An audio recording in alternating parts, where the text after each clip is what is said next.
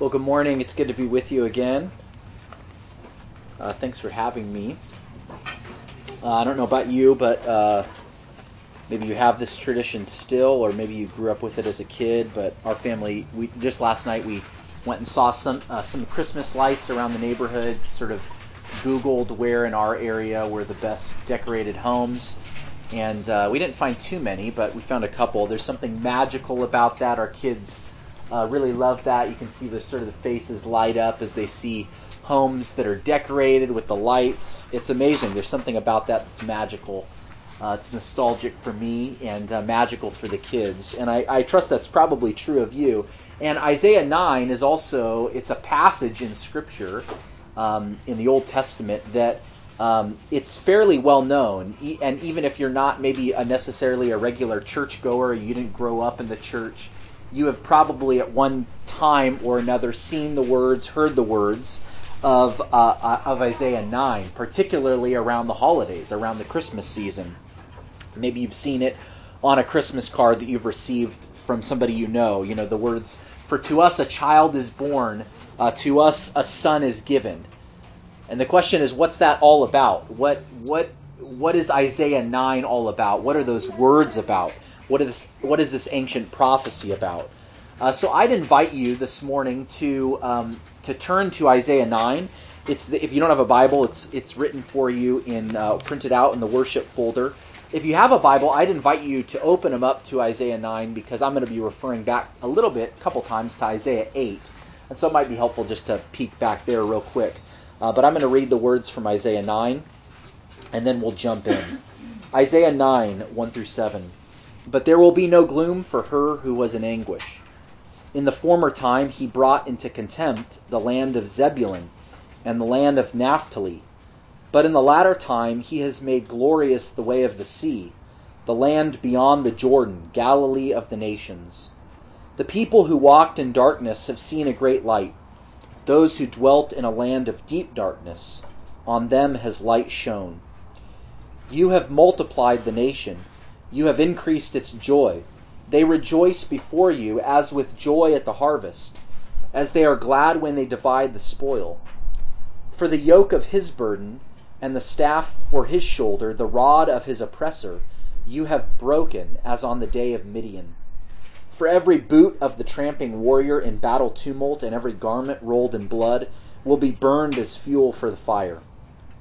For to us a child is born, to us a son is given and the government shall be upon his shoulder, and his name shall be called Wonderful Counselor, Mighty God, Everlasting Father, Prince of Peace. Of the increase of his government and of peace there will be no end, on the throne of David and over his kingdom to establish it, and to uphold it with justice and with righteousness, from this time forth and forevermore. The zeal of the Lord of hosts will do this. This is the word of the Lord. Thanks be to God. I want to look at this is a famous passage. You've probably heard it, you've probably read it, especially around the Christmas season. The question is, what's it all about? I want to look at just two questions, answering two questions from Isaiah 9 this morning. The first is, how do we deal with the darkness? How do we deal with the darkness that Isaiah 9 talks about? And then, second, how do we discover the light? So, how do we deal with the darkness, and then how do we discover the light? Uh, I think it's easy, uh, I, and I hope you agree, it's easy to sentimentalize the Christmas season, the holiday season. Uh, it's easy to hear the Burl Ives and the and the Buble on your uh, Christmas playlists. It's it's fun, but also easy to see Buddy the Elf and George Bailey and hope for a merry and bright Christmas. I think that's what we're all kind of hoping for the nostalgia of that, the magic of that, but my sense is maybe this year, particularly collectively for most people, uh, the idea of a bright holiday, the idea of a merry holiday, feels next to impossible for many of us. We're in a gloom. I recently read in the Wall Street Journal, this was just last week, uh, that holiday decor, Christmas lights, things that you could decorate outside of your house, the inside of your home, all of that decor stuff just like toilet paper was months ago, is sort of vanishing off the shelves. Uh, so, as an increasingly cold pandemic uh, that we are that we are living in. People are buying up more lights, trees, ornaments at a rapid pace. This was in the Wall Street Journal. And so for me, it's sort of like if 2020 wasn't bad enough, I can't even find the Christmas decor that I want uh, for my neighborhood or for my own home. Now, see, the prophecy of Isaiah, uh, the whole book of Isaiah, this passage in particular, might seem very historically or culturally removed from you. It's talking about battle tumult and garments rolled in blood and uh, you know the land of Zebulun. Those things and places might seem relatively distant from you, but in at least one reality, I think Isaiah is it it, it probably couldn't be more relevant, and that's this reality: we are people walking in darkness, just like the people that Isaiah was speaking to. We are people walking in great darkness. That's an important theme throughout Isaiah 9. Uh, you see it repeated in the first couple of verses uh, that the people were in gloom. Uh, the people who walked in darkness have seen a great light. They were d- dwelt in a land of deep darkness. You see it rep- repeated in the first couple of verses, and in fact, one of the one of the words that Isaiah uses is a word that's used by the Old Testament poets to describe um, the shadow of death. Uh, you remember a couple of weeks ago, maybe those of you who were here, we looked at Psalm 23. It's the same word to describe the, sha- the valley of the shadow of death. Isaiah uses it here to describe uh, this sort of deep gloom, this deep darkness that the people in Isaiah 9 were dwelling in.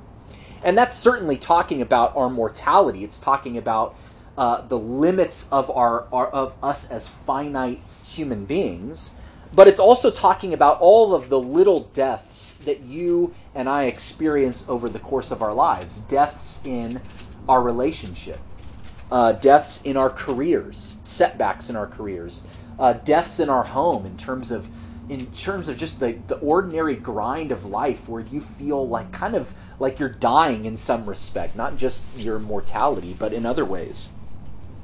Uh, it's sort of the gloom. Isaiah's talking about the gloom the shadow that is cast over all of life uh, that you and I can't escape from. Uh, he's talking about darkness. And 2020 has been a dark year, right? Uh, just as Carl prayed, we're in the throes of a pandemic, uh, the, the likes of which, you know, most of us haven't experienced before. Uh, we've experienced one of the most confusing and polarizing election cycles that that I can recall. Uh, most people I talk to, older than me, can't remember a time when uh, the nation was so polarized and so divided. We have economic instability and uncertainty. Uh, think about the last couple of months protests in the streets, riots in neighborhoods, neighbor against neighbor. Uh, that's dark that's our our nation, our neighborhoods, our world is dark. We are experiencing darkness in ways that we never imagined. Maybe um, I saw a headline just last week. Uh, so that's all out in the world, right? But I saw a headline this week, and I see them increasingly more and more that just remind me of the darkness of our own hearts, uh, the darkness of where we live. I saw an article just last week about a fourth grade student in Oregon who took their own life. I was talking with a mom of three boys this past week and her her youngest is 17 year old 17 years old in his senior year of high school and experiencing depression and anxiety like he's never experienced before just because of all the things that he's dealing with all of the mental health challenges that are brought about uh, due to isolation and the feeling like we're never going to get back to normal and there's no light at the end of the tunnel. Uh, our world is dark but we are experiencing darkness in profoundly personal and harmful ways and that could be you right now, uh, struggling maybe to get out of bed. Uh, maybe you are have in this past year experienced the death of someone you loved, or that's uh, moments, holidays like this sort of bring those wounds back afresh. The, the fact that you experienced loss of someone who was close to you. You could be grappling with an acute illness, or maybe even something that uh, it's maybe low grade and not many people know about it, but it just makes ordinary life a grind. Maybe holiday, the holiday season, maybe the Christmas season brings about a certain level of gloom for you. It reminds you of past regrets or uh, addictions that your family struggled with that sort of made family life very challenging. Maybe you are have a sense of isolation. You can't see loved ones and friends this holiday season, and so there's just a gloom over over this season. Uh, maybe you experienced abuse when you were younger, and uh, holiday season, getting together with family, sort of brings out some of that uh, some of that past trauma. How do you, the question is how do you deal with that? How do you deal with that kind of darkness that Isaiah 9 is talking about? Well, if you flip back to the chapter before in Isaiah 8, uh, Isaiah spells out some of the ways in which the people of Israel, the ancient Hebrews, dealt with the darkness themselves. And Isaiah points out two very wrong ways that the people of Israel tried to deal, tried to confront, tried to face the darkness in their own hearts and in their society. Uh, and there were two wrong ways. You might say that they feared the wrong fears and they sought the wrong strategies. They feared the wrong fears and they sought the wrong strategies. Uh, so if you don't have a Bible, if you have a Bible, you can flip back to Isaiah 12. Uh, but look how they, um, 8 verse 12, um, look how they feared the wrong fears. In Isaiah 8 verse 12, it says, Do not call everything a conspiracy these people say is a conspiracy. Do not fear what they fear. Do not be terrified. Now, see, part of the problem for the ancient people of Israel was that they lived in fear. Uh, and to understand, like, you have to understand from a human point of view, that anxiety and terror that they were experiencing was, from a human point of view, very justified. Um, they were facing, the ancient people of Israel that Isaiah was speaking to, was facing one of the most brutal and devastating military powers in the ancient Near East. Uh, the Assyrians. They were a, they were a, an empire that was brutal, that was horrific. Um, the thing, the historical accounts that you, we have on record to describe what the Assyrians did to their enemies would make your stomach churn. They were a horrific people, and that political and social and cultural threat caused not just fear for the ancient Hebrews, but just outright paranoia. That's what Isaiah says. They, they were just full of conspiracies and paranoia, the whole, the whole land of Israel. Now, let me ask you, uh, just as I said a moment ago, Isaiah 9 might seem culturally distant from you, but like think about that for a moment. Has anything really changed? I mean, you don't have to be on social media for more than five minutes to hear about all of the paranoia that is just gripping our society as a whole, uh, collectively. Fear, conspiracies. And I'm not talking about sort of Area 51 UFOs, things like that. Those are fun and sort of, okay, yeah, it's fun to uh, think about those things. But I'm talking about kind of a fear driven paranoia. Uh, that sees the people over there or that tribe or that political party or those sort of those these operatives in the deep state as trying to get you uh, trying to ruin your life. And from a certain a sense, it kind of makes sense. You're looking, I think we're all looking for answers. We're, we're seeking uh, the righting of certain wrongs in our world. We're trying to wade through all of the things that we're hearing and get at some sort of truth or certainty amidst all the propaganda and everything that we're reading. But I think at, at some level, some of us are facing or we're fearing the wrong fears just like the ancient people of Israel. We're fearing the wrong fears. And Isaiah says in chapter 8, You are to regard only the Lord of armies as holy, only he should be feared. See, Israel lived in deep darkness. They were experiencing horrific evils, politically and socially. But Isaiah calls them away from, out from, fearing everything that surrounded them from a human point of view and forgetting God and not fearing the Lord of armies. Now, friends, Christmas is certainly a season of, of glad tidings. It's a season of great joy. But before we face sort of the good news, before we hear the good news, the glad tidings of hope and joy and peace, you have to face the bad news that we as individuals, we as people, have not feared the Lord of armies as we ought. We have not regarded God as holy. We've not feared the God of the Bible as we should. And in many ways, the darkness that you and I experience regularly is because humanity has forgotten God. We've ignored God. We've tried to do life without God. We've tried to find security and certainty apart from Him and His Word. You might say that we fear the wrong fears. But uh, the people of Israel, they feared the wrong fears, but they also sought the wrong strategy. They sought the wrong strategies in the course of their life. And that's true of us as well. Uh, so you can look at Isaiah 8, verse 18 through 20, where Isaiah is talking and he says, This is where the people of Israel were encouraged to seek help. He says, Inquire of the mediums and the spiritists who chirp and mutter. In Isaiah's day, it was false spiritualities uh, it was seeking the wrong strategies in false spiritualities and sort of pagan rituals. And we certainly have that in 2020. People, especially young people, are increasingly uh, looking to things like astrology and mysticism and energy readings and energy auras uh, to help make sense of their life, to give their life meaning and purpose and direction.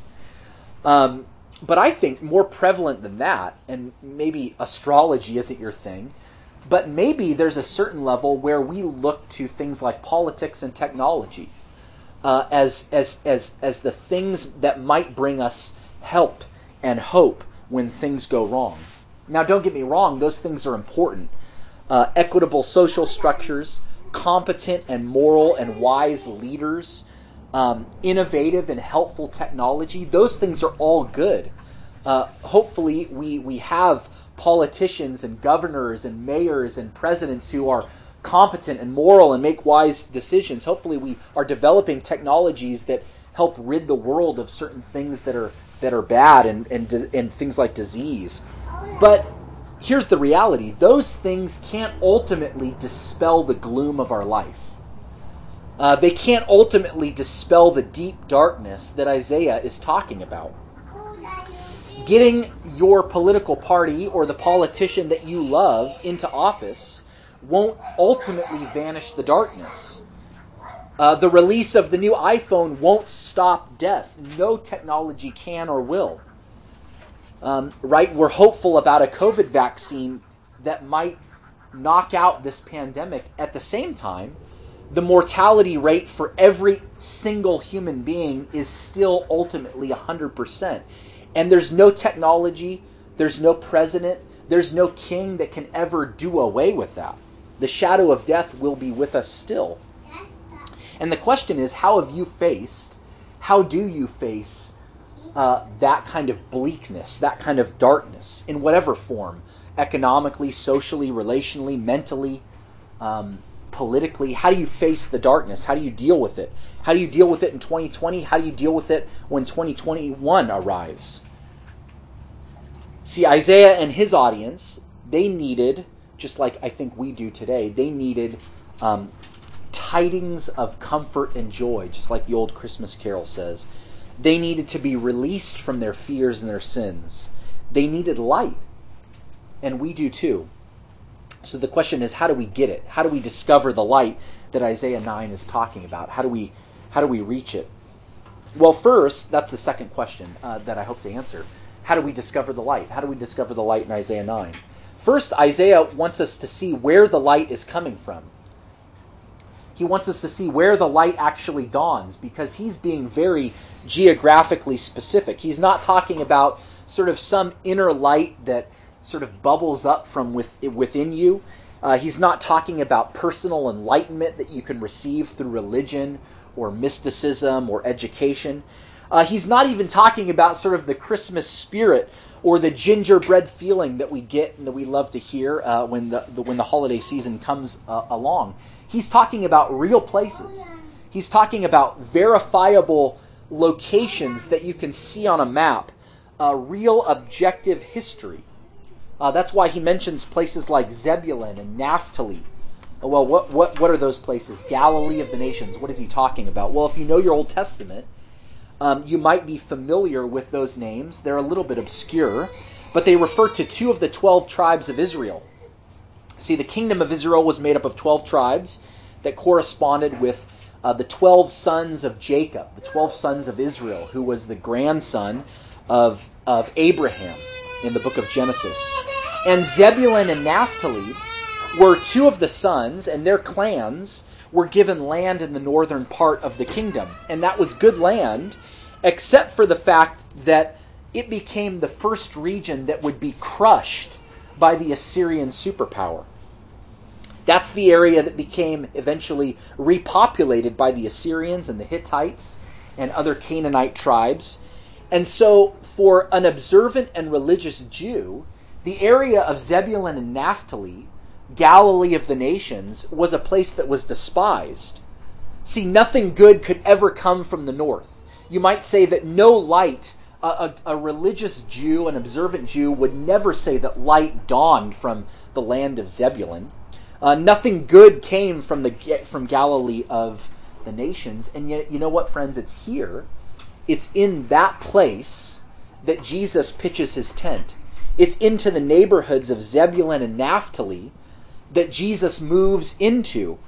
You might say, well, I thought, don't the Christmas carols say something about Jesus being born in Bethlehem? Yes, he was born in Bethlehem. But as a young child, as a young boy, he was raised in the land of Zebulun and Naphtali, in the land of Galilee of the nations. His family raised him in the town of Nazareth, which was in Galilee.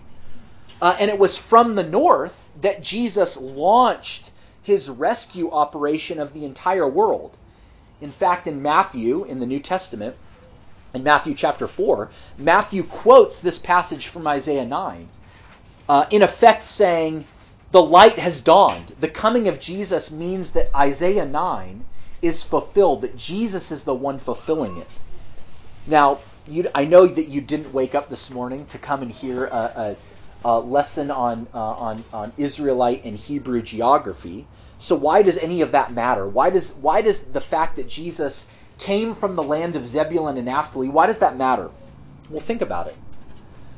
God chooses the land of Zebulun to launch his rescue operation. The land of Zebulun, not Rome. He chooses Naphtali, not Athens. His rescue plan begins in Galilee, not where you might think it might come from the temple in Jerusalem, a place of importance and respectability. And that should tell you one thing it should tell you that the things that impress people do not impress God. Places like Rome and Athens, the places and people that the world considers important and significant don't dazzle God. The institutions that the world thinks are particularly important, God doesn't have any need of them. You know who God has his attention on? You know who God thinks are important and significant? It's the nobodies. It's the no names. It's the losers. It's the unimpressive. And that's a theme that's played out over and over again if you read your Bibles. Uh, God chooses a hundred year old man and his wife who are barren and without kids to bring a son into the world to bring laughter to the world. God sets his love and his affection on the ugly and mistreated wife Leah, and from Leah comes the important tribe of Judah. God raises up that teeny weeny brother of a family of shepherds, the King David himself, to be the, the greatest king that Israel ever knew. And at the climax of history, at the very center of history, God himself is born of a poor teenage girl. Why? It's because, as Paul says in 1 Corinthians, God's foolishness is wiser than our wisdom. His weakness is stronger than our strength. And friends, God is the same yesterday, today, and forever. And if He is the God who has His heart and His eyes fixed on those who are unimpressive and nobodies and no names, then if you are feeling that way today, if you are feeling that way right now, then you can be assured that he has his heart and his mind and his eyes fixed on you. So the light comes to Zebulun, uh, to Naphtali, to Galilee of the nations, to the nobodies. The next question is who is the light? See, as, the, as, as we've said, the first hearers of this prophecy, they walked in gloom and in deep darkness. But a light dawned, a brilliance pierced the darkness. And Isaiah says he identifies that light with a person. He says that the light came and it was a person. It wasn't a political platform or a self help program or a philosophy. It was a person. It was someone who would bring joy to the world, someone who would shatter oppression and restore justice. And the question is who is that light? Who is the light that pierces the darkness? That makes the sophisticated military technology of Isaiah 9 just as fuel for the fire. Verse 6 of Isaiah 9 says that it's a child, that it's a baby. A child is born for us. A child is the one that pierces the darkness. That's the wonder of Christmas. That's the mystery of Christmas. That the darkness wasn't dealt a death blow through military might and oppression. It wasn't dealt its death blow by you pulling yourself together or with everyone getting the right education or with society developing the right technology. The darkness vanished in Isaiah 9 because of the birth of a child. And verse 6 says he's born. This child is a human being. He's born. But he's no ordinary human, right? You read, as you continue to read in Isaiah 9, attributes and titles uh, sort of are given to this child that seem to kind of almost burst the bounds of anything that a mere ordinary human would possibly be capable of, right? The government of the world rests on this child's shoulders. This child is mighty God, the Prince of Peace. This child's kingdom will be established forever. This is a child, but he's no ordinary child. This is God Himself come in the flesh. This is God with skin and bones on. This is God, you might say, in diapers. God who teethed. God who got runny noses. The Creator created. The infinite made finite. The immortal dressed in our mortality. There's a poem I discovered um, or came across again uh, this holiday season by the 16th century poet John Donne. And in this poem, he's he's describing or trying to put into words uh, the announcement of the angel to Mary, the mother of Jesus. And Donne, I'll, I'll read a couple of lines from this poem, uh, but he's he's it's as if the angel is speaking to Mary, and this is what Donne writes. He says, "Thou art now, thou Mary, art now thy Maker's Maker, and thy Father's mother." Thou hast light in dark, and shuttest in little room immensity, cloistered in thy dear womb. See, what he's saying there is uh, this is the mystery of mysteries that the light of the world, light of light, very God of very God, as one of the old creeds says, fit into the darkness, the smallness of Mary's womb. He became cloistered in the womb of the Virgin Mary. The light of the world entered into that darkness. And Jesus, who's Isaiah is ultimately speaking about, Jesus stepped into our darkness by entering into it, by himself becoming one of us. And if that wasn't enough, if it wasn't enough for God Himself, the Son of God, to enter into our darkness by becoming a zygote in the darkness of Mary's womb, in the smallness of Mary's womb, then, friends, you need to know that just as his the beginning moments of his life were spent in darkness, so at the very end of his life, as he was hanging on the cross, there was supernatural darkness that surrounded him and the whole world. It was as if to say, it was as if to say, God was saying this all the darkness, all the gloom, all the trouble, all the gloom and darkness of your sin, all of the things that that weigh you down, that make you sad, that make you grieve and weep, all of your shame, all of your secrets, all of it is being put on this Jesus. All of it is being put on my son, the child that's given for you, and he will bear it so that you don't have to. He'll be swallowed up by that darkness so that you and I can walk in his life and in his light. Friends, that's the good news of Christmas. That's the tidings of comfort and joy. And as I close very briefly, let me just suggest to you three, three very brief ways that those glad tidings, the announcement that Jesus has come to take your darkness, to absorb it, to dispel it, so that you can walk in light. Three very practical ways on, on how that changes you. First, the Christmas light, Jesus, the Christmas light, should humble you. If it does nothing else, it should humble you. What the Christmas light says is, Your darkness, my darkness, is so deep. We are so gloomy that the Son of God needed to become a baby. The Son of God needed to die on the cross in darkness to bring you into light. Whatever else it teaches you, it should make you humble. Second, the Christmas light should relax you. That's what Isaiah says. Look, this son is given. It's a child who is given. What do you do for a gift? You don't do anything. All you do is open your hands and receive it. Christianity is a message that says you don't need to perform, you don't need to work, you don't need to serve or achieve or accomplish anything. You don't have to qualify.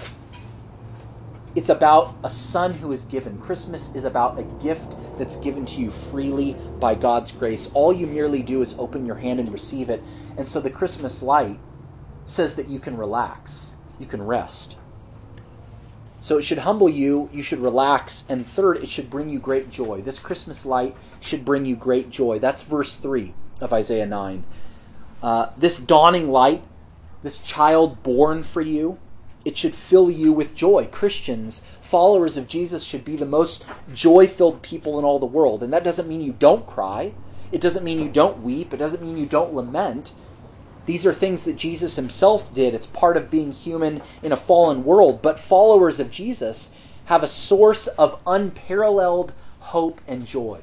We have resources for joy that the world has never tasted. It's the joy that Isaiah says it's better than a promotion or a year end bonus. It's better than a championship victory. It's the joy of knowing that you get all the spoils of a battle that you did not fight. You get all the credit for work that you did not do. That's the message of Christmas that you and I have all the righteousness, all the glory, all the significance, all the worth of the King of Kings and all you have to do is open your hand and receive it. So, friends, I would invite you to do that this morning again. Receive the Christmas gift, receive the good news of Christmas that the night is almost over, that the, the darkness is almost over, the light has dawned. And God's passionate zeal, His love, His affection, His undying love for you will accomplish it. Friends, that's the good news. You can go in that hope and Merry Christmas. Let's close in prayer. Heavenly Father, we thank you that you've given us a child, uh, that you've given us a son, Jesus, uh, the God man, the one who dwelt with you in, in unceasing and never ending joy and light and life, and yet stepped out of that he tasted our gloom, tasted our, tasted our sadness, uh, tasted even death itself, so that we could be brought into life and into your light. We're thankful for this gift.